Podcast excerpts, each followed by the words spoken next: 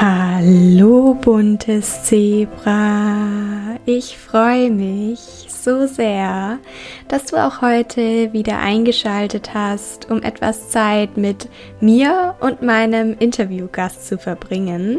Denn heute habe ich die liebe Isabel zu Gast, die auf Instagram Gedankenspiel Isabel heißt und die genau wie ich einen eigenen Blog und Podcast hat, wo sie ihre Erfahrungen mit der Bulimie teilt. Isabel hat über acht Jahre an Bulimie gelitten, größtenteils sogar im Stillen, weil sie sich so für ihre Essstörung geschämt hat und Angst hatte, sich Hilfe zu holen. Wir wollen in unserem Podcast-Interview deshalb mit einigen Vorurteilen gegenüber Bulimie aufräumen, weshalb wir darüber gesprochen haben, wie man es schafft, sich Menschen anzuvertrauen und den Wunsch nach Heilung zu entwickeln.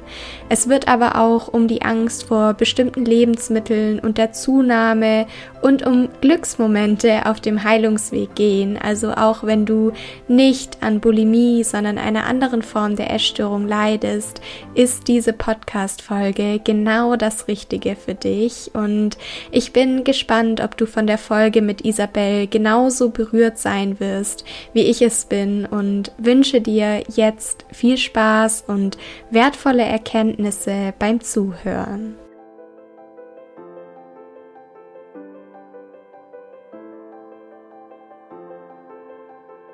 Und zwar war ich letztes Wochenende unterwegs und habe den ersten, ja, richtig frühlingshaften Tag des Jahres mit der lieben Isabel verbracht, die genau wie ich aus Baden-Württemberg kommt. Und wir haben uns dann das erste Mal getroffen und eigentlich auf Anhieb verstanden, würde ich jetzt mal behaupten. und genau deshalb freue ich mich auch, dass ich Isabel heute nochmal begrüßen darf, jetzt im Podcast. Und damit möchte ich dich, liebe Isabel, willkommen heißen. Schön, dass du da bist. Dankeschön, ich freue mich auch total. Super, ich freue mich sehr auf unser Interview und würde mhm. dich jetzt einmal zu Beginn bitten, dich für all diejenigen, die dich womöglich noch nicht kennen, vorzustellen. Ich bin die Isabel.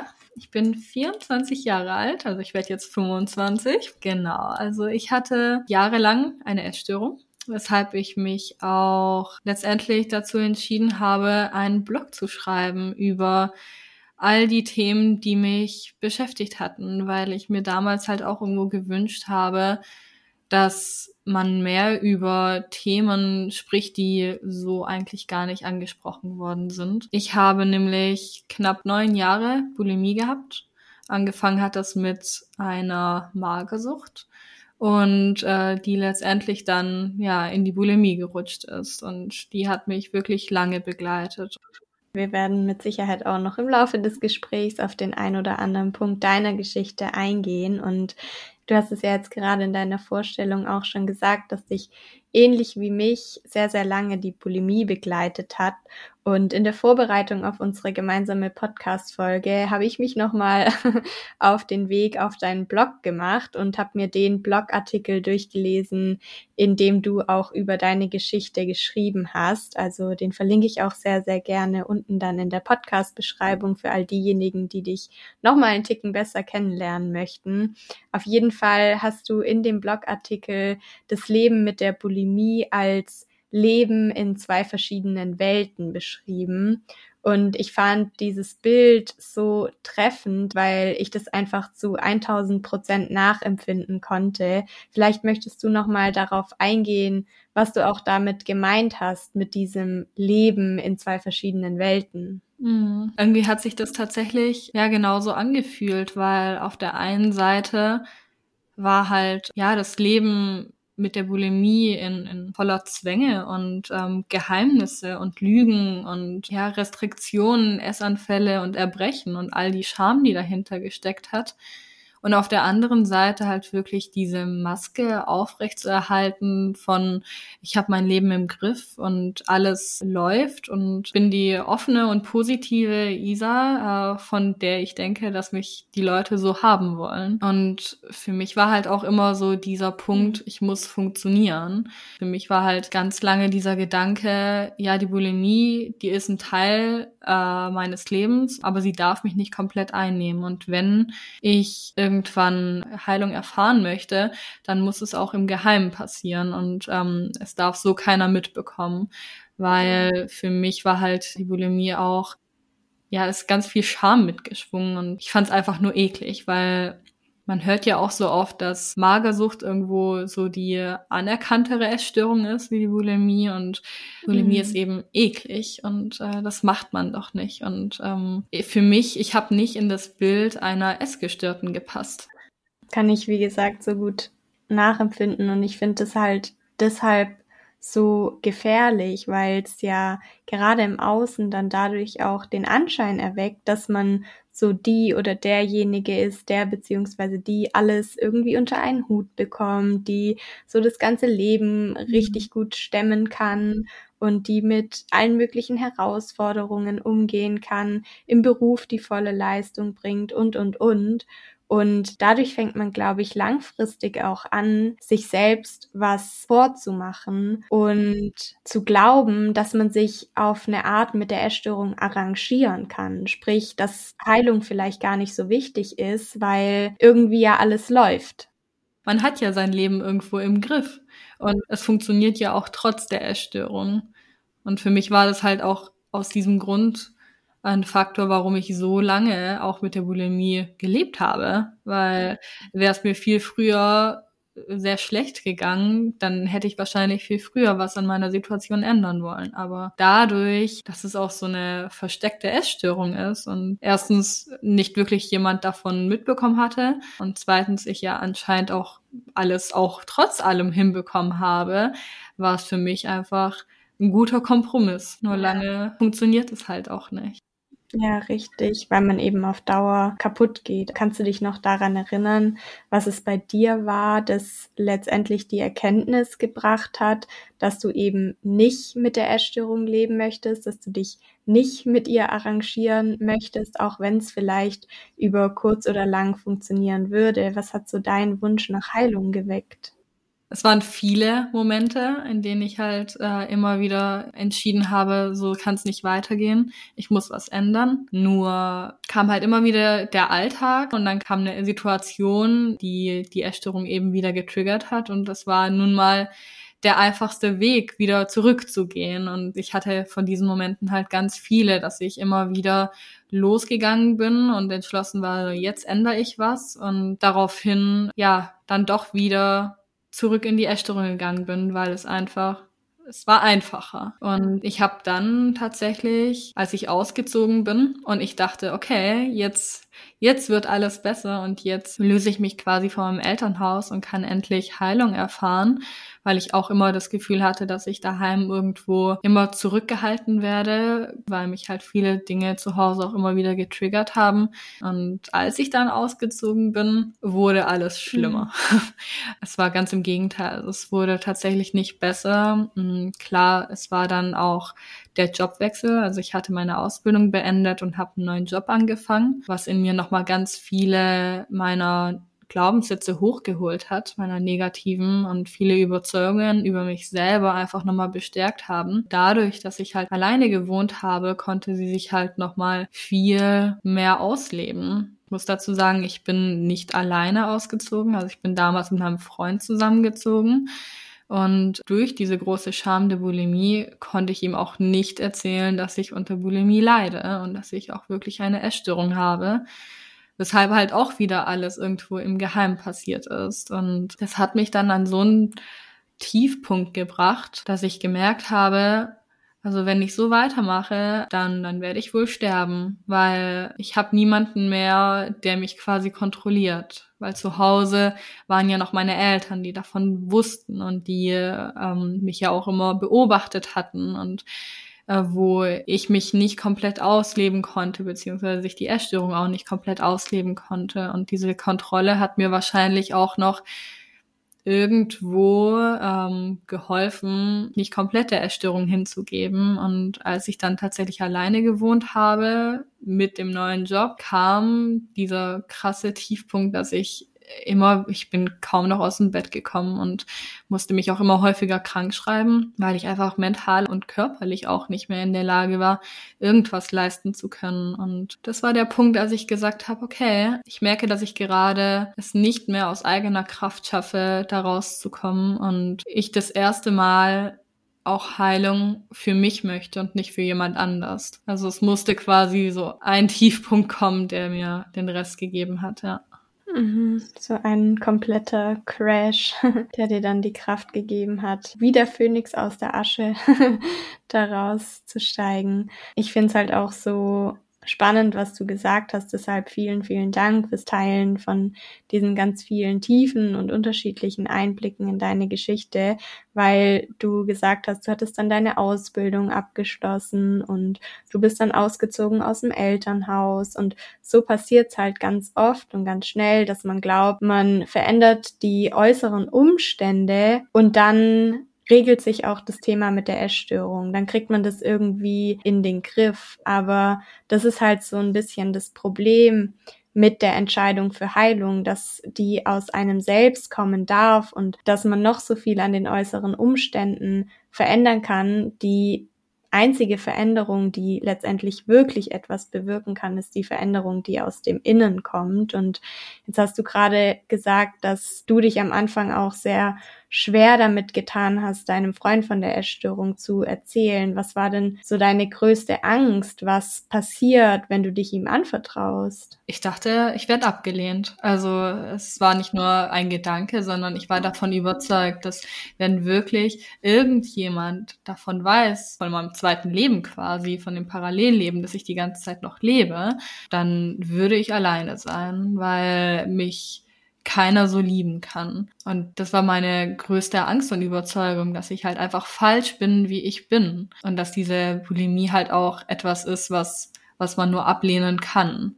Weil mhm. gerade auch durch die Reaktion auch aus dem Elternhaus, dass man halt darauf dann irgendwo mhm. mit Kontrolle reagiert hat und meine Eltern versucht haben, dieses eben auch so schnell wie möglich zu unterbinden, war halt für mich klar, okay, äh, es kann mir sowieso niemand helfen und ähm, wenn ich mich jemandem anvertraue, bin ich nur eine Last. Und ich wollte nie eine Last sein, weil für mich war ein großer Glaubenssatz, ich bin zu viel und ich falle zur Last. Und aus diesem Grund äh, mhm. wollte ich auch nicht, dass ich für irgendjemanden schwach bin. Und die Bulimie war für mich ganz klar eine Schwäche. Ja. Ich habe so Gänsehaut bekommen, als du das jetzt gerade gesagt hast, auch dass deine Eltern das dann direkt unterbinden wollten und kontrollieren wollten und quasi dafür sorgen wollten, dass die Bulimie halt nicht mehr mhm. da ist. Klar spricht da auch in gewisser Weise die Verzweiflung. Eltern machen sich natürlich Sorgen um ihr Kind, wenn es mit so einer Problematik erstmals in Berührung kommt. Aber letztendlich ist es ja so, dass jede Essstörung auch eine Botschaft mit sich bringt und dass die Essstörung nicht einfach nur so da ist. Und ich finde es halt so schade, dass in der Gesellschaft immer noch so viel Unverständnis herrscht und dass immer noch viele glauben, dass Essstörungen da sind, weil es darum geht, dünn zu sein oder so auszusehen wie irgendwelche Models im Fernsehen oder in den Magazinen oder irgendwelche mhm. Influencer innen auf Instagram, aber so ist es einfach nicht und deshalb ist es so so wichtig, dass wir auch Menschen, die gerade zuhören, die betroffen sind, sagen, egal welche Form der Essstörung sie haben, ob Bulimie, ob Magersucht oder eine atypische Essstörung, ja, da ist unglaublich viel Scham mit verbunden, aber die muss überhaupt nicht sein, weil ihr seid nicht alleine und ihr habt das Recht, euch Unterstützung zu holen. Und ich kann mich auch noch richtig gut daran erinnern. Ich habe da vor kurzem auch auf Instagram drüber geschrieben und ich habe es ja auch letztes Wochenende dir schon erzählt, dass als ich meinem ersten Freund damals von der Bulimie erzählt habe, ich auch auf so großes Unverständnis gestoßen bin, Klar, wie schon gesagt, kann man den Menschen, die auch selbst nie Berührungspunkte damit hatten, keinen Vorwurf machen. Darum soll es auch gar nicht gehen. Aber ich habe mich trotzdem mhm. damals extrem schlecht gefühlt. Einfach auch, weil ich, so wie du es ja auch eingangs gesagt hast, geglaubt habe, auch die Kriterien für eine Essstörung nicht zu erfüllen, weil ich mit der Bulimie durchgehend Normalgewicht mhm. gehabt habe. Es war ja nicht nur die Vorurteile vom Außen, sondern auch irgendwo, dass ich mir selber auch nicht erlaubt habe, ähm, ja, Hilfe in Anspruch zu nehmen, weil ich dachte, ich sehe ja auch normal aus ich habe ein Normalgewicht und ich habe immer auch ähm, das Gefühl gehabt, dass wirklich nur ja Menschen mit einer Essstörung im Untergewicht auch ernst genommen werden, weil diese eben auch mhm. ja krank aussehen. Aber meiner Meinung nach sah ich nie krank aus, so dass ich Hilfe in Anspruch nehmen dürfte und dementsprechend hatte ich auch nicht das Gefühl, ähm, dass mein Außen mich auch wirklich ernst nimmt, weil ich auch ganz oft Komplimente bekommen hatte, auch äh, Komplimente für meinen Körper, für mein Aussehen und dann dachte ich, ja, ja, okay, es funktioniert ja irgendwie und wenn ich es erzähle, dann wird es wahrscheinlich eh nicht ernst genommen. Ja. Wenn du jetzt aus heutiger Sicht auch auf die Situation damals zurückblickst, gäbe es dann etwas, was du deinem jüngeren Ich gerne sagen würdest, das eben geglaubt hat, ich muss das allein schaffen und ich darf mich niemandem anvertrauen, ich bin nicht krank genug?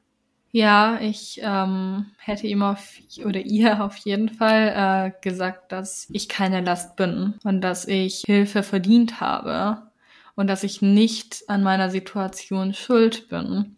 Weil für mich war halt auch ganz lange dieser Glaubenssatz, dass ich dachte, ja, ich bin ja sowieso daran schuld, an meiner Situation und ich bin dafür verantwortlich, dass es mir auch wieder gut geht, egal wie. Da kann mir mhm. niemand helfen, aber ich hätte mir schon jemanden gewünscht, der mir sagt, du bist sicher und du darfst du sein, du bist in Ordnung, so wie du bist. Und du darfst dich jetzt fallen lassen, weil die Essstörung war schon lange auch so ein Kontrollding, wo ich lange mir auch nicht eingestehen wollte, hey, das hat mhm. doch gar nichts mit Kontrolle zu tun. Aber im Nachhinein betrachtet hat es durch und durch was mit Kontrolle zu tun gehabt. Ja. Und das, was du gerade gesagt hast, finde ich auch nochmal sehr wichtig, weil du gemeint hast, ähm, dass du dich immer so verantwortlich gefühlt hast. Und ich glaube, Verantwortung zu übernehmen ist ja auch sehr, sehr wichtig an der Stelle. Es ist sehr wichtig, die Verantwortung für das eigene Leben zu übernehmen und zu sagen, ich kann mich für Heilung entscheiden und ich bin die Person, die auch etwas in meinem Leben verändern kann, mhm. die Schritte einleiten kann, die mich zur Heilung führen und eben aus der Essstörung raus. Aber Verantwortung zu übernehmen bedeutet nicht, dass man alles allein schaffen muss. Das bedeutet nicht, dass man sich nicht Hilfe holen darf, sondern Verantwortung zu übernehmen kann auch genau das heißen, mhm. dass man eben zum Telefon greift und eine Beratungsstelle anruft oder dass man sich jemanden auf Instagram oder übers Internet sucht, der erfahren ist in dem Bereich und da einfach mal eine E-Mail hinschickt mit einer Anfrage, ob man sich nicht mal austauschen kann. Das ist auch Verantwortung. Und du hast ja dann den Schritt letztendlich auch gewagt, das weiß ich. Und du hast dich deinem Freund anvertraut. Magst du teilen, wie er dann damals reagiert hat? Also ähm, ich habe es tatsächlich in kleinen Steps gemacht. Ich war nicht so mutig, um zu sagen, ich habe Bulimie, sondern ähm, ich habe es wirklich Step by Step gemacht und habe mich langsam rangetastet, um zu sehen, wie er überhaupt reagiert. Und habe halt tatsächlich dann gesagt, ja, ich habe eine Essstörung. Und er war dann tatsächlich auch interessiert und hat gemeint, ja, wie sieht es denn aus? Und ich habe halt gemeint, ja, ich esse total emotional und also habe auf jeden Fall ein super ungesundes Essverhalten. Ich überesse mich, ich habe Essanfälle. Und so habe ich tatsächlich gemerkt, okay, da kommt auf jeden Fall Verständnis. Es kommt kein Mitleid, was mir sehr gut getan hat. Also er hat mich nicht bemitleidet, sondern war echt verständnisvoll und meinte, ich weiß, du kriegst es hin. Und das hat mir sehr geholfen, mich dahingehend auch immer mehr zu öffnen und in den Prozess der Ehrlichkeit zu gehen und habe dann halt auch in den Tagen und Wochen darauf immer öfter das Gespräch gesucht, um halt so Step by Step dann wirklich auch die Wahrheit sagen zu können. Und mhm. ja, ich war nie der Typ, der von 0 auf 100 alles verändert hat. Also so war es auch, ja, als es dann darum ging, dass ich nicht mehr erbreche, äh, war auch eher ein schleichender Prozess, aber auch das Anvertrauen war für mich auch so ein schleichender Prozess, dass ich gesagt habe, okay, ich schaue wie es sich erstmal anfühlt. Und umso mehr ich gemerkt habe, dass all die Ängste in meinem Kopf gar nicht der Realität entsprechen, umso mehr konnte ich darauf vertrauen, dass ich vielleicht doch gar nicht so verkehrt bin, wie ich bin und habe mich halt so entsprechend nicht nur ihm, sondern auch meinem Umfeld, meiner Familie ähm, und meinen Freunden halt öffnen können. Und ich habe wirklich von allen Seiten ihr Verständnis bekommen. Und als ich, das war auch eigentlich der wichtigste Punkt, dass ich da mit meiner Mutter auch ganz offen gesprochen hatte, weil sie sich dann im Endeffekt auch für meinen Therapieplatz eingesetzt hat und ich gerade durch sie die Therapie begannen konnte. Und die Therapie war für mich auch ein ganz, ganz wichtiger äh, Schritt in Richtung Heilung. Und das konnte ich tatsächlich nur, weil ich mich ihr anvertraut habe. Ich finde, dass sich öffnen auch ein Stück weit anerkennen ist, dass es ein Problem gibt. Anerkennen ist, dass man Hilfe mhm. braucht. Und diese Hilfe zuzulassen, das ist ja eben auch ein ganz, ganz großes Zeichen von Vertrauen. Und so wie du es jetzt vorhin mhm. auch schon gesagt hast, ist die Essstörung eben ein Kontrollinstrument. Und das Gegenteil von Kontrolle ist Vertrauen. Und es zeigt eben, dass dieses Vertrauen auf den Prozess so ein unglaubliches Zeichen auch ist, gegenüber der Essstörung zu sagen, ich entscheide mich jetzt bewusst gegen dich und für mich, mhm. für Heilung, für mein Leben. Und das kann unglaublich wertvoll sein an der Stelle. Und grundsätzlich ist es auch bei mir so gewesen, dass wenn ich mich jemandem anvertraut habe, dass ich dann immer nur auf Verständnis gestoßen bin, außer jetzt halt in diesem einen Fall mit meinem damaligen Freund, aber von meinen Freunden, von meiner Familie. In dem Moment, wo ich angefangen habe, wirklich offen und ehrlich über die Essstörung zu sprechen, da wurde mir mit ganz viel Verständnis begegnet. Und das war für mich auch so wichtig, mich zu öffnen, weil ich mir lange Zeit durch dieses Geheimhalten auch sozusagen ein Hintertürchen offen lassen wollte, durch das ich halt jederzeit hätte wieder hindurchschlüpfen können, nach dem Motto, wenn es mir alles zu viel wird und mir Heilung zu anstrengend ist, dann gehe ich einfach wieder zurück. Hast du das auch so erlebt? Ja, ganz genau. Darauf wollte ich vorhin noch eingehen. Genauso ging es mir auch. Also es war tatsächlich auch immer so dieses, ich halte mir die Essstörung, äh, behalte sie mir trotzdem bei, indem ich halt nicht davon erzähle. Und selbst wenn ich äh, mich dann dafür entscheide, irgendwie jetzt gesund werden zu wollen, solange ich nicht darüber spreche oder mich anvertraue, egal wem, gebe ich der Essstörung immer noch die Macht. Und ich habe es Mhm. ganz extrem gemerkt, dass als ich wirklich angefangen habe, darüber zu sprechen, die Essstörung noch lauter wurde, weil sie sich halt auch irgendwo bedroht gefühlt hat. Ich habe ihr ein Stück der Macht genommen und dadurch musste sie sich ja irgendwo wehren. Und das, das habe ich ganz extrem gemerkt. Und ich war einerseits habe ich mich im ersten Moment dann, ja, ich war ziemlich äh, erschrocken, weil ich dachte, ah, jetzt habe ich mich schon anvertraut und jetzt wird's noch schlimmer, bis ich verstanden habe, ja, sie wurde jetzt lauter, weil sie bedroht worden ist. Ja, das stimmt. Das sage ich auch ganz, ganz oft zu meinen Klientinnen, dass es bei einer Essstörung und dem damit verbundenen Heilungsweg anders ist wie bei anderen Krankheiten, wo irgendwie sofort Linderung oder auch Verbesserung eintritt. Bei der Essstörung ist es häufig so, dass es erstmal noch ein Ticken schlimmer wird, wenn man sich auf den Weg der Heilung begibt, aber dass gerade diese negativen Gefühle und dieser unglaubliche Schmerz Zeichen davon sind, dass man auf dem richtigen Weg ist und dass man genau das Richtige tut in dem jeweiligen Moment, weil diese Angst und die negativen Gefühle, die negativen Gedanken können damit auch zu einem wichtigen Wegweiser werden, wie so ein innerer Kompass, weil man sagt es ja auch häufig, dass es darum geht, das Gegenteil von dem zu tun, was die Essstörung sagt. Gerade bei der Bulimie finde ich, dass es aber auch schwierig ist, weil sie so ein fester Bestandteil des Alltags wird. Ich meine, man kauft gezielt ein, man plant Essanfälle, schaut, wann bin ich alleine und so weiter und so fort. Und deshalb ist es dann häufig ja so, dass wenn man sich auf den Heilungsweg begibt, am Anfang eine unglaublich große Leere entsteht. Einfach weil ja auch irgendwo dieser Zeitfresser nicht mehr da ist? Was hat dir geholfen, da standzuhalten, auch wenn du den Drang verspürt hast, wieder in die Bulimie zurückzugehen? Ja, die Bulimie nimmt ja unglaublich viel Zeit in Anspruch. Es ist ja irgendwo Stunden, die mit ja Essanfällen und Erbrechen gefüllt werden und wenn dann diese Zeit da bleibt, dann kann man ja nicht erwarten, ah ja, okay, und jetzt halte ich es einfach aus, nur mit mir zu sein, sondern für mich war halt auch tatsächlich ganz arg wichtig, neue Routinen einzubauen. Also wirklich diese Zeit quasi zu ersetzen. Und dabei ging es halt nicht unbedingt, mich nur abzulenken, sondern halt wirklich darum, auch ins Bewusstsein zu kommen. Und für mich war ganz arg wichtig, mein Warum. So, warum gehe ich diesen Weg und warum lohnt es sich überhaupt weiterzumachen? Und für mich war es halt wirklich wie so ein Entzug. Also am Anfang war es wirklich unglaublich schwer, und ich habe mich halt äh, angefangen an ja Mahlzeiten über den Tag hinweg auch so daran zu hangeln und zu sagen, okay,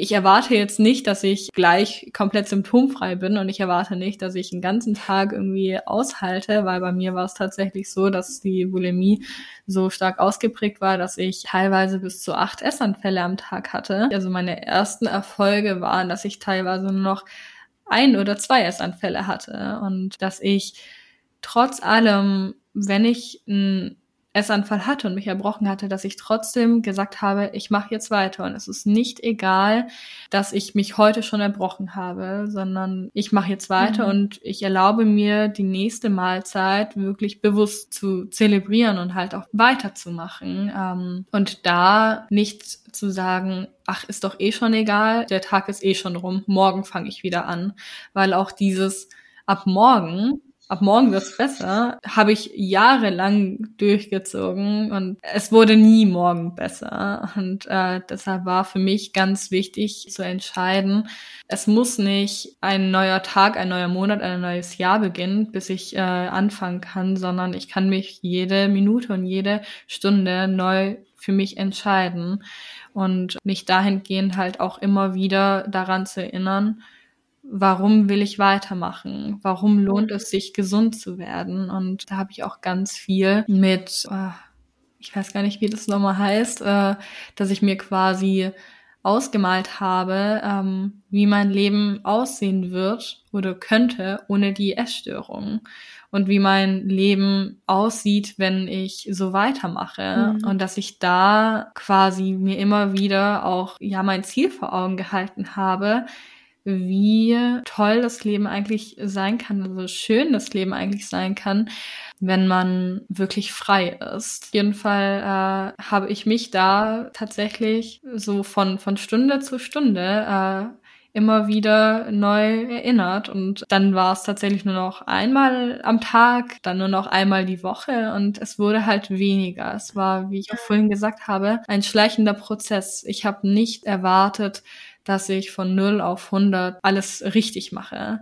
Und es gab mhm. viele Rückschläge, aber für mich war auch immer klar, jeder Rückschlag will mir etwas sagen und will mir zeigen, wo ich noch hingucken muss und äh, woran ich noch arbeiten darf. Und da halt wirklich auch Rückfälle als Wegweiser zu sehen. Und es wurde leichter. Ich habe es auch irgendwann tatsächlich ja als temporäre Situation gesehen, dass ich gedacht habe, okay, es ist aktuell nicht mhm. einfach, aber ich weiß, es wird einfacher. Und wenn ich es geschafft habe, von achtmal am Tag dann nur noch einmal am Tag zu schaffen, das war schon für mich ein riesiger Erfolg. Und allein mhm. die Tatsache, dass es, dass es für mich einfacher wurde, nur noch einmal am Tag äh, ja einen Essanfall zu haben, hat mir einfach gezeigt, dass es sein kann, dass ich irgendwann die Bulimie nicht mehr brauche. Ja.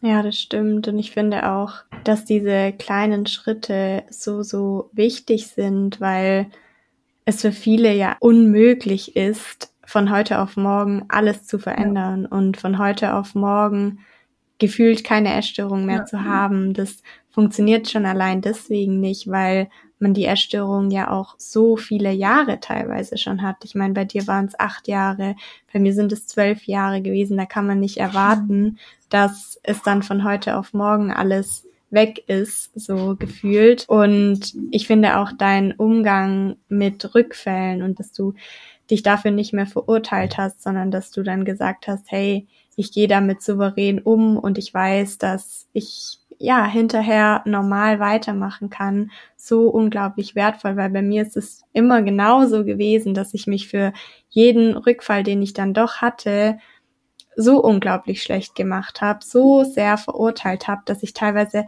auch eine App hatte, die auf dem Handy gezählt hat, wie lange ich das geschafft habe, ohne mich zu übergeben. Und wenn ich es dann doch mal nicht geschafft ja. habe, dann hat sich das wie Versagen angefühlt. Und irgendwann habe ich mir das dann so vorgestellt und dieses Bild hat mir halt extrem geholfen, dass wenn ich jeden Tag eine Münze in eine Spardose werfe, an dem ich es schaffe, mich nicht zu übergeben oder sagen wir auch von mir aus, mit jeder Mahlzeit, bei der ich es schaffe, mich nicht zu übergeben. Dafür werfe ich eine Münze in eine Spardose und wenn ich es dann mal nicht geschafft habe und mich doch wieder übergeben habe, dann nehme ich eine Münze aus dieser Spardose heraus. Aber das heißt ja, dass immer noch ganz viele Münzen da sind. Also sprich, es ist nicht alles verloren und man darf da weitermachen, wo mhm. man auch aufgehört hat. Und ja, häufig gibt es auch mhm. für Rückfälle Erklärungen, vielleicht, dass man irgendwie Stress im Alltag hatte oder dass man in der vorangegangenen Zeit nicht besonders liebevoll mit sich umgegangen ist, vielleicht auch, dass man über Grenzen gegangen ist, Bedürfnisse vernachlässigt hat und so weiter und so fort. Du hast es so schön gesagt, dass jeder Rückfall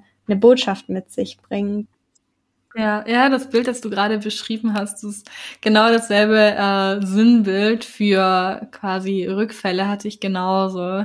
Ich habe mich auch unglaublich lange so verurteilt für einen Rückfall und es war ja nicht mal so, dass ich selten Rückfälle hatte, sondern es war ja irgendwie täglich und trotz allem habe ich mich immer wieder gefühlt, als ich bin der einzige Mensch, der es niemals rausschaffen wird. Und vielleicht schaffen wir es alle anderen, mhm. aber bei mir trifft es nicht zu. Und da wirklich mich mit ja, Selbstfürsorge und Verständnis mir dazu begegnen, es hat mir sehr, sehr viel geholfen, weil im Endeffekt, es geht ja auch gar nicht darum, das Symptom loszuwerden. Es geht ja im Endeffekt darum, an, an seinem Selbstwert zu arbeiten und da einfach ähm, in die Selbstliebe und Selbstannahme zu gehen, weil nur wenn man anfängt, sich etwas wert zu sein und ähm, sich wirklich irgendwo akzeptieren zu können, ist man sich auch wert, ja, gesund zu sein. Ja, das stimmt. Ich finde es auch ganz wichtig noch, wenn wir über Rückfälle und Essanfälle sprechen, über das Kategorisieren von bestimmten Lebensmitteln zu reden, weil es bei mir eben lange Zeit so war, dass ich vor allen Dingen dann wieder Essanfälle hatte und rückfällig geworden bin, wenn ich mir gewisse Lebensmittel verboten habe, bis ich nicht mehr mhm. standhalten konnte quasi und mich der Heißhunger dann überrollt hat, so dass ich innerhalb von kürzester Zeit viel zu viel von diesen Lebensmitteln gegessen habe. Dadurch haben mir die Lebensmittel irgendwann so Angst gemacht und ich dachte, dass ich nie wieder entspannt zum Beispiel Kuchen essen oder Pizza essen kann, ohne dass ich einen Essanfall bekomme. Und vielleicht kennst du ja diese Gedanken und deshalb würde ich dich gerne fragen, was dir auch geholfen hat, aus diesem Kreislauf von Essanfall, Erbrechen, Restriktion oder Kompensation auszusteigen. Hm. Gute Frage. es ist nicht einfach gewesen. Am Ende hatte ich wirklich vor jedem Lebensmittel Angst. Also bei mir hat, selbst wenn ich angefangen habe, äh, einen Salat zu essen, ist das irgendwie in einen Essanfall geendet. Und irgendwann dachte ich, es gibt kein Lebensmittel, äh, auf das ich zurückgreifen kann, was mir keinen Essanfall bereitet. Ähm, mhm. Und deshalb war für mich klar, okay, es liegt nicht an diesem bestimmten Lebensmittel, äh, sondern es liegt einfach nur an der Angst, die ich damit assoziiere. Und für mich war eigentlich eher so die Angst vor der Konsequenz, wenn ich etwas Bestimmtes esse. Also gerade bei so Süßigkeiten, also genau bei Kuchen oder Schokolade oder sonstiges, das war für mich dass ich wusste, also wenn ich diese Lebensmittel esse, dann werde ich rückfällig und deshalb vermeide ich diese Lebensmittel. Aber ich denke, das ist das Einzige, was mir tatsächlich geholfen hat, mich damit zu konfrontieren. Ich weiß noch, dass ich ganz, ganz lange äh, der Meinung war, ich werde nie wieder Nudeln essen. Und gerade weil ich auch durch die Bulimie immer dieses ich habe Nudeln vermieden, weil ich Nudeln am schwersten rausbekommen habe. Und aus diesem Grund war für mich auch klar, Nudeln machen mich dick und ich kann sie nicht erbrechen. Also vermeide ich diese. Ich denke, es gibt da keine allgemeingültige Lösung. Die einzige Lösung, die ich für mich tatsächlich umgesetzt habe und ich tatsächlich heute alles essen kann, ohne äh, dass es in einem Essanfall endet oder dass es mir ein schlechtes Gewissen bereitet, ist, dass ich es einfach gegessen habe, um zu merken, dass nichts Schlimmes passiert. Ich habe dann mal eine Pizza gegessen oder Nudeln gegessen und für mich war auch lange diese halbe Stunde mhm. nach dem Essen immer so diese der kritischste Zeitpunkt, dass ich gesagt habe, okay, wenn ich diese halbe Stunde überbrücke und irgendwie aushalte, dann merke ich, wie die Angst in meinem Kopf weniger wird. Und ähm, so habe ich tatsächlich auch die Angst vor bestimmten Lebensmitteln auch immer weiter verlieren können. Also ich habe quasi die Palette der Dinge, die ich mir erlaubt habe zu essen, vergrößert, indem ich es einfach versucht habe. Es ist nicht einfach, ich weiß, aber der einzige Weg äh, aus der Angst ist durch die Angst hindurch. Und es ist einfach so, so ein Spruch, den, mhm. den haben wir alle schon gehört, aber es ist leider einfach so. Und also für mich war ja die Lösung, dass ich mich mit diesem Lebensmittel konfrontiert habe, um zu verstehen und zu merken, dass die Angst eigentlich nur in meinem Kopf stattfindet. Ja, und auch hier erwartet ja keiner, dass alles von heute auf morgen funktioniert. Bei mir war das zum Beispiel auch so, dass ich mir erstmal ganz banal mhm. eine Liste angefertigt habe, welche so meine kritischen Lebensmittel mhm. sind. Und dann habe ich eins nach dem anderen abgearbeitet und versucht, das zu integrieren, es wieder und wieder und wieder zu essen, so lange, bis es mir keine Angst mehr gemacht hat. Denn häufig leben wir, finde ich, in so einer Angst vor der Angst. Wir fragen uns, bevor wir ein bestimmtes Lebensmittel essen, schon, was die Konsequenz ist, wenn wir dieses Lebensmittel essen. Sprich, nehmen wir zu oder fühlen wir uns danach schlecht und so weiter und so fort, aber ohne mhm. es überhaupt mal ausprobiert zu haben. Und nur wenn wir es ausprobieren, dann können wir Ressourcen finden, ähnlich wie du es auch gemacht hast, die uns dann beispielsweise sagen, 30 Minuten nach der Mahlzeit wird es besonders schlimm, mhm. aber dann wird es leichter. Oder bei mir war es, dass ich herausfinden konnte, mir hilft es, wenn ich nach dem Essen mit jemandem spreche, wenn ich so ein bisschen abgelenkt bin und mich erstmal nicht mehr mit dem, was ich gerade gegessen habe, konfrontieren muss, so ganz nach dem Motto Essen und Vergessen. Und so kann man ja erstmal für sich herausfinden, was sind die Strategien, die mir auf meinem Weg helfen. Kann ich ganz gut nachvollziehen.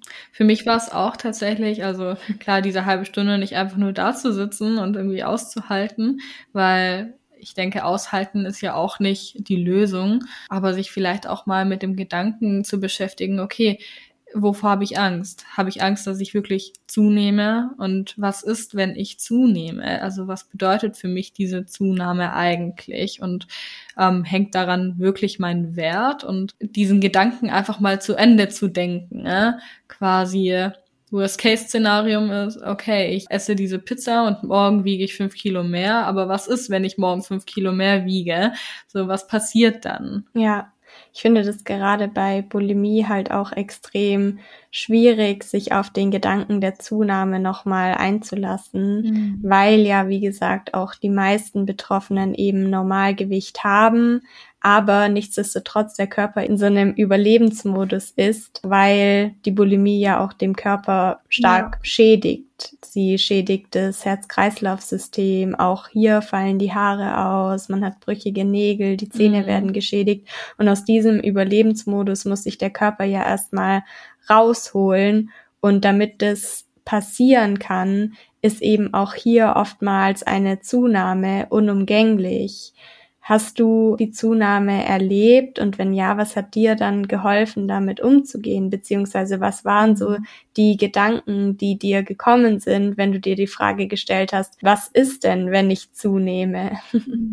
Das Paradoxe an der ganzen, also an der Bulimie ist ja, oder zumindest bei mir war das auch so und ich glaube, dass es ganz vielen anderen auch so geht, dass ich während der Bulimie eigentlich kaum oder eigentlich nie im Untergewicht war. Also ich war immer normalgewichtig und deshalb war für mich halt ganz klar, also ich kann ja nicht zunehmen. Ich darf ja gar nicht zunehmen, weil wo soll es denn hingehen, wenn ich doch jetzt schon eigentlich normalgewichtig bin? Dann, dann werde ich ja übergewichtig. Also ich habe mir wirklich das Schlimmste ausgemalt, äh, was passieren würde, wenn ich jetzt quasi zunehmen würde oder aufhören würde, mich zu erbrechen. Eigentlich, eigentlich war es für mich der Entschluss, dass ich gesagt habe, mir ist das allererste Mal etwas wichtiger und ich nehme die Konsequenz in Kauf, dass ich zunehme, als dass ich mein Leben so weiterlebe wie bisher. Weil im Endeffekt ist dieser dünne Körper es mir nicht mehr wert gewesen, ständig äh, zu frieren, energielos zu sein, Schwindelanfälle zu haben, meine Haare zu verlieren, ständig spröde Haut zu haben und allgemein einfach viel weniger Lebensfreude und Energie überhaupt zu haben. Und für mich war es auch irgendwo, dass ich versucht habe, die Zunahme positiv zu assoziieren. Dass ich für mich entschieden habe, auch wenn ich zunehme, ist es für mich ein Stück mehr Lebensenergie, ein Stück mehr Lebensfreude. Ich habe es mir versucht leichter zu machen. Die Waage hatte ich auch schon Jahre davor weggeschmissen, aber für mich war klar, ich wiege mich nicht. Ich misste aus, also für mich war auch, dass ich gesagt habe, ich versuche mich nicht mehr in die Klamotten zu zwängen, die mir vielleicht noch vor paar Monaten gepasst haben und mir vielleicht auch nicht mehr passen werden. Ich habe neue Klamotten eingekauft, die mir ähm, teilweise mhm. auch etwas zu groß waren, aber die mir wiederum ein gutes Gefühl gegeben haben und allgemein einfach gemütlich anzuziehen und mhm. ähm, nichts anzuziehen, was irgendwie spannend, was mich immer wieder daran erinnert, dass ich zunehme. Und auch dieses, ja, Bodychecking, äh, dass ich jeden Morgen früher immer vor dem Spiegel gestanden bin und geschaut habe, ah ja, wie sehe ich heute aus? Irgendwie habe ich im Gegensatz zu gestern Morgen äh, zugenommen, bin ich irgendwie aufgebläht oder sonstiges. Das habe ich da habe ich mich tatsächlich auch zugezwungen, dieses zu unterlassen, weil es einfach nicht förderlich war und mir halt auch immer wieder vor Augen zu halten, dass es leichter wird. Und dass die Situation, die jetzt gerade äh, da ist und mir ein unwohles Gefühl gibt, nicht für immer so sein wird. Aber dass wenn ich jetzt hier durchgehe und dass wenn ich das jetzt ja für mich bearbeiten kann, dass ich langfristig ein gesünderes und glücklicheres Leben führen werde und dass es sich lohnen wird, wenn ich jetzt weitermache. Ja, ja das finde ich auch richtig schön, was du gesagt hast, die Gesundheit zu priorisieren und so das äußere Erscheinungsbild ein paar Stufen weiter runterzustellen auf der Liste der Prioritäten.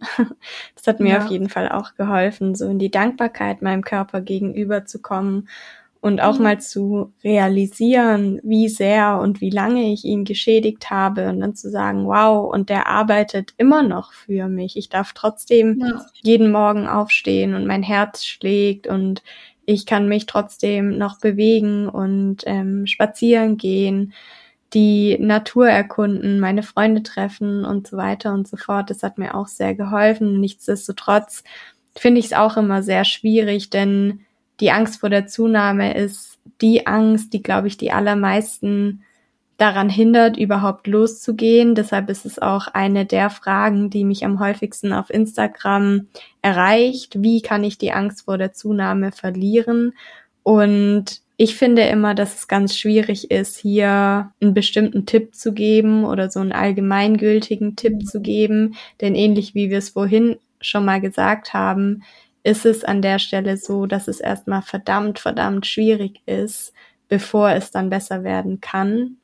Und es wird ab dem Moment meiner Erfahrung nach besser, indem man dann feststellt, dass die Zunahme eben nicht nur eine Zunahme von Körpergewicht ist, sondern eben auch eine Zunahme von Lebensfreude, Lebensqualität, mehr Lachen, mehr Liebe, wieder mehr Freundschaften. Das ist dann das, was so diese negativen Aspekte der Zunahme, dass man sich halt mal vorübergehend unwohl fühlt oder aufgebläht ist, dass vielleicht auch mal der Bauch weh tut, was das Ganze so ein bisschen überschattet und einem eben zeigt, auch wenn es sich gerade nicht gut anfühlt, auch wenn es schmerzhaft ist, auch wenn es anstrengend ist und ich oft den Gedanken habe, wieder zurückzugehen. Im Endeffekt lohnt es sich allein für diese Sachen. Kannst du dich noch an so einen Moment auf deinem Heilungsweg erinnern, der dir besonders im Gedächtnis geblieben ist, wo du genau das gemerkt hast, dass es sich lohnt, wo du dir so gedacht hast, boah, ich bin diesen anstrengenden Weg gegangen und jetzt stehe ich hier und bin einfach nur dankbar, dass ich mich getraut habe. Boah, es gibt nicht nur einen Moment.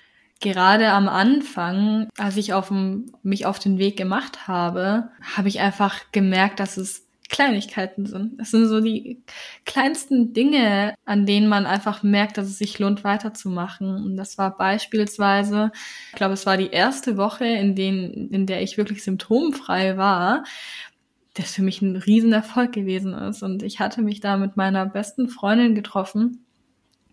Und ich hatte nach der Arbeit noch so viel Energie, die ich normalerweise nie hatte, weil ich ja auch über den Tag hinweg auch ständig Essanfälle hatte. Und wenn ich dann mal von der Arbeit gekommen bin, dann wollte ich mich eigentlich noch hinlegen, weil ich kaum noch Energie hatte und mir einfach mein Bauch geschmerzt hat und ich eigentlich nur noch wollte, dass der Tag zu Ende geht. Und es war ein warmer Tag, wo ich einfach mal die Sonne genossen habe und ich weder Bauchschmerzen hatte, noch den Gedanken daran hatte, wann ich den nächsten Essanfall habe. Und ähm, ich mit meiner Freundin auf der Wiese saß und wir uns unterhalten haben und wir hatten Eis gegessen und es war einfach nur schön. Und ich habe diesen Moment genossen und ich war da und ich war mit meinen Gedanken nicht bei der Essstörung.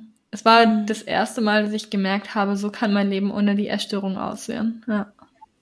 Mhm. Häufig sind es ja auch wirklich so diese kleinen Momente, die einem sozusagen einen Ausblick geben, einen Vorgeschmack auf das, was alles möglich ist, wenn man die mhm. Essstörung heilt, wenn man sie hinter sich lässt und wenn man gesund ist. Und ich erinnere mich noch an den Urlaub letztes Jahr mit meinem Freund, weil gerade so Urlaube bei uns immer extrem, extrem anstrengend waren, extrem stressig und ich immer mit unglaublich viel Lebensmittel im Gepäck angereist bin, um irgendwie auf der sicheren Seite zu sein, weil ich nicht wusste, oh je, im Ausland und was erwartet mich dann da? Gibt's da die Lebensmittel, die ich haben möchte? Und das war so der erste Urlaub, in dem ich komplett unvorbereitet einfach da reingegangen bin, kein einziges Lebensmittel von zu Hause mitgenommen habe, außer ein Glas Erdnussmus. und dann nach dem Urlaub mein Freund auch zu mir gesagt hatte, wie schön er das fand, wie entspannt es einfach mit mir war, weil wir spontan Eis essen gehen konnten, weil wir spontan Pizza essen gehen konnten, auch mal um 23 Uhr nachts und nicht alles direkt, ja, ein Konflikt ausgeartet mhm. ist oder weil ich mich nicht immer direkt überfordert gefühlt habe mit bestimmten Situationen und er dann hinterher auch zu mir gesagt hat, dass er so stolz auf mich ist oder eine andere Situation, wo ich einen Tag mit meinem Papa verbracht hatte, der mir dann vorgeschlagen hatte, dass wir was beim Bäcker holen. Und das hätte der sich halt nie getraut, während ich noch so stark in der Essstörung gesteckt bin, weil der halt genau gewusst hätte, meine Antwort lautet nein.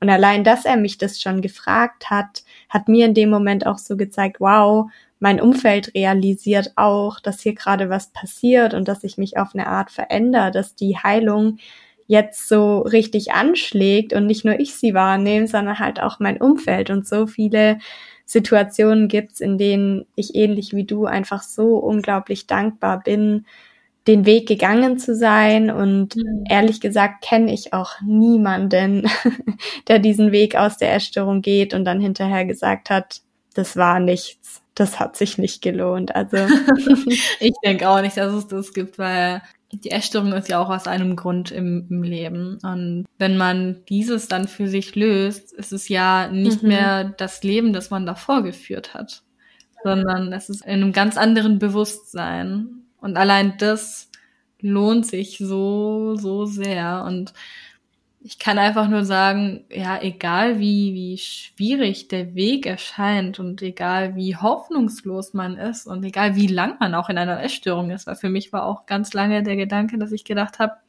umso länger ich jetzt hier drin bin, und ich habe wirklich die Jahre gezählt, in denen ich schon in der Essstörung bin, dachte ich, umso schwieriger wird es mhm. auch rauszufinden. Ich kann dazu nur sagen, also es es ist, es gibt einen Weg und ähm, auch wenn man denkt, nee, ich bin die Ausnahme, das ist nicht der Fall.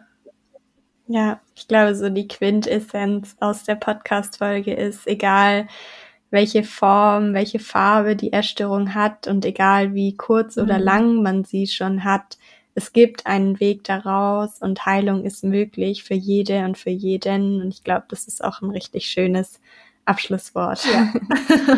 Supi. Dann stelle ich dir nur noch die letzte Frage, die ja alle meine Interviewgäste gestellt bekommen. Mhm. Denn wir sind ja im Bunte Zebras Podcast, in dem es unter anderem um die bunten Eigenschaften geht. Und auch von dir würde ich gerne wissen, was deine bunteste Eigenschaft ist. Ja, gute Frage. Ah, ich denke, meine bunteste Eigenschaft ist meine Fähigkeit, mich in andere Menschen hineinzufühlen und ähm, da auch immer sehr mitfühlend zu sein und gleichzeitig auch für meine Mitmenschen da zu sein. Aber auch meine verrückte Seite und auch meine ruhige Seite. Ja, also tatsächlich diese Balance zwischen zwei gegensätzlichen Eigenschaften und die halt wirklich auch annehmen und akzeptieren zu können. Ja. Richtig schön. vielen, vielen Dank fürs Teilen und auch für die schöne gemeinsame Podcast-Folge. Gibt es noch irgendetwas, das du abschließend gerne sagen möchtest? Ich denke, das Einzige, was ich sagen kann, ist, dass Heilung möglich ist und dass es ein Leben ja, fernab von Schönheitsidealen und ständigen Körperoptimieren gibt und dass man glücklich sein kann, ohne ein bestimmtes Gewicht zu haben. Und dass es sich auf jeden Fall lohnt, weiterzumachen. Und egal wie, wie schwer es gerade ist, ja. dass es einfacher wird. Dankeschön. Vielen, vielen Dank. Dann wünsche ich dir noch einen schönen Nachmittag und ja, ich freue mich schon auf die Podcast-Folge bei dir im Podcast und da werden wir dann alle ZuhörerInnen dann auch nochmal auf dem Laufenden halten, wenn es soweit ist. Ganz genau. Ich freue mich auch schon. Tschüssi. Tschüssi.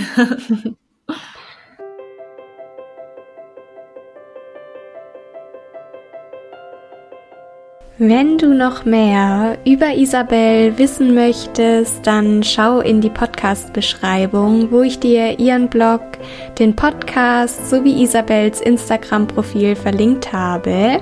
Und wir freuen uns natürlich, wenn du uns schreibst, was du dir aus der Folge mitgenommen hast, wenn du die Folge mit Menschen teilst, denen sie auch helfen könnte oder ja, wenn du meinen Podcast abonnierst. Und hoffentlich konntest du daraus den nötigen Mut schöpfen und unabhängig davon, wo du gerade stehst, ob du diese Folge morgens, mittags, abends oder nachts anhörst, erkennen, dass es nicht egal ist, dass du nicht egal bist, denn du hast jederzeit die Chance und die Möglichkeit, neu zu wählen und dich für den Weg der Heilung zu entscheiden. Isabel und ich, wir glauben auf jeden Fall ganz fest an dich. Du schaffst es. Sei bunt oder bleibe bunt. Alles Liebe, deine Saskia.